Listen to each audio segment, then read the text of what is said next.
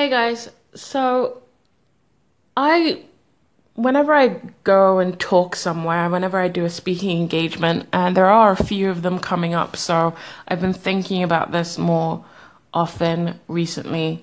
Um, but whenever I do a speaking engagement, I have numbers to back me up. That's just kind of the way I like to talk. I like to organize my thoughts in terms of numbers, in terms of statistics, so that it's easily understood.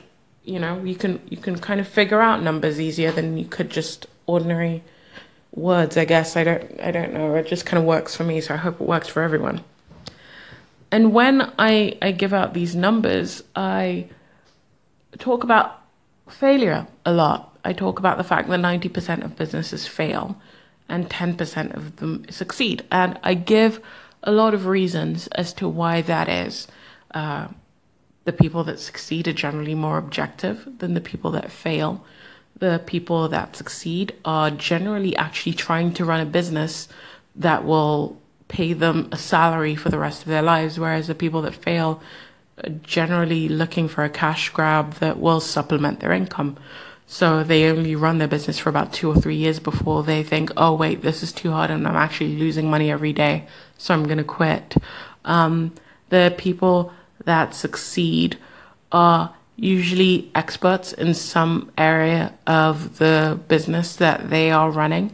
Uh, and the people that fail are just kind of going into it because, hey, why not? Um, the people that succeed do a lot of research into why they want to run this business, what they think they can bring to the field, and spend a lot of time networking in that field. The people that fail tend to want to do everything on their own and don't care what anyone's opinion is as long as they get to do it and they get to do it their way. You know, very, is it Frank Sinatra? Very Frank Sinatra of them. Um, but yeah, so I, I not quite that quickly and certainly not that many examples in an opening diatribe, but I kind of break it down into success and failure and how you can move from the 90% into the 10%. Um, but one of the key things that I talk about, but uh, maybe not as much recently, is ideas, how to form an idea. And the difference really between success and failure when it comes to forming an idea, deciding what business that you um, you want to run. It, well, it comes down to two things. One is passion. You actually have to be genuinely passionate about the business that you want to run, because at the end of the day, failure is quitting. Well, failure is a lot of things, but quitting is one of the one of the things that kind of qualifies a failure. Once you've quit, you've failed. Um, so you actually have to be genuinely passionate about what you're doing because if you're not passionate about it, when it gets hard, you're going to quit and therefore fail in your business.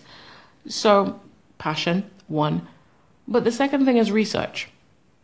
Now, I'm I'm massively into research. I think I've mentioned this a few times.